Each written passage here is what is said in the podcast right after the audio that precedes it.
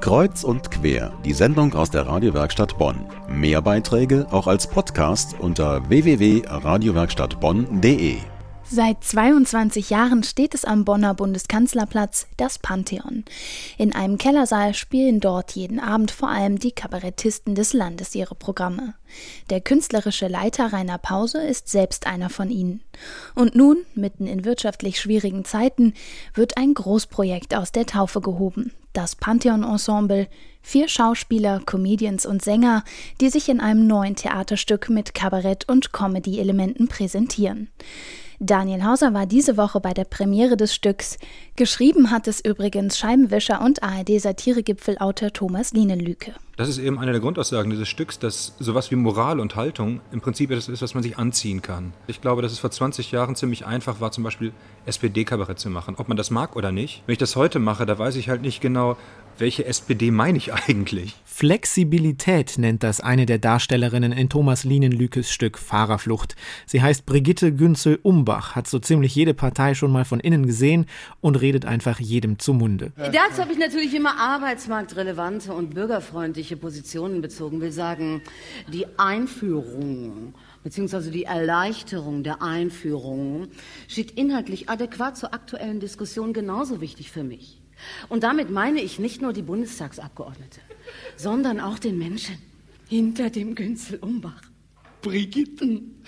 Manfred. Oh. Entschuldigung, äh, auf wessen Frage war das jetzt die Antwort? Otto! Tanja Haller spielt diese Politikerin, die sekundenschnell in neue Stimmungslagen verfällt, rumkommandiert, verführt und auf alles eine Antwort hat. Auch der tragische Unfall des farbigen Otto Umbocco schockt sie nicht. Ihr eigener Referent hatte den schwarzen Otto in betrunkenem Zustand zu Tode gefahren, doch sie macht sich dieses Unglück noch zum Vorteil. Ich würde das gern zum Anlass nehmen, um in der Parteiarbeit ein paar inhaltliche Eckpfeiler zu setzen. Okay. Alkohol am Steuer, Zivilcourage, Ausländerpolitik. Okay. Machen Sie sich auch ein paar Gedanken dazu. Die Richtung Null-Promille-Grenze, stärkere Alkoholkontrollen. Was brauchen wir noch? Mehr Polizei auf der Straße. Okay. Massimo Toveri spielt den Referenten der Politikerin, skrupellos, selbstgefällig mit Pointen, die im Halse stecken bleiben. Er ist eine der Stärken dieses Stückes, genauso wie die Idee, die Schauspieler aus ihren Rollen raustreten zu lassen, Wände zum Sprechen zu bringen und mal die Perspektive zu wechseln. Zum Glück sind wir im Theater, nicht wahr? So etwas sorgt immer wieder für kleine Lacher, nutzt sich im Laufe der zwei Stunden aber leider auch etwas ab.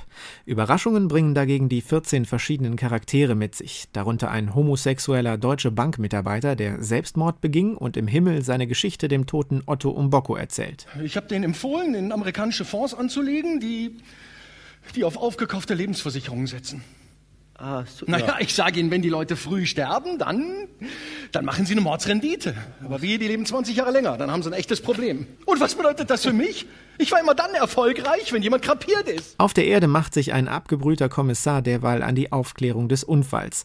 Er vermutet darin eine ganz große Verschwörung. Da scheint es nur logisch, dass sein Vorbild Franz Müntefering heißt, der offenbar im Besitz von Geheimwissen ist. Was sind seine Fakten? Die SPD liegt bei 22 Prozent. Die Linke hat die SPD im Saarland überholt. Steinmeier ist in der Beliebtheitsskala irgendwo zwischen Hüftschaden und Fußpilz. Und Müntes Fazit? Die SPD gewinnt die Wahl.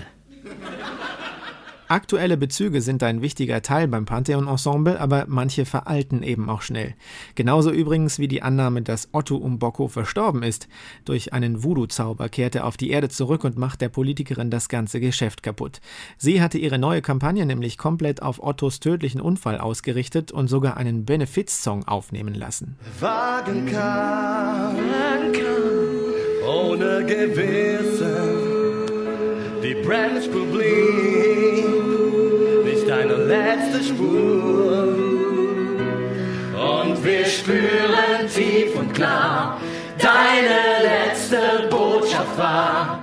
Aus dem Moll des Lebens wurde bei dir wieder du. Otto muss wieder weg, so viel steht fest und so muss es ein zweites Mal zur Fahrerflucht kommen.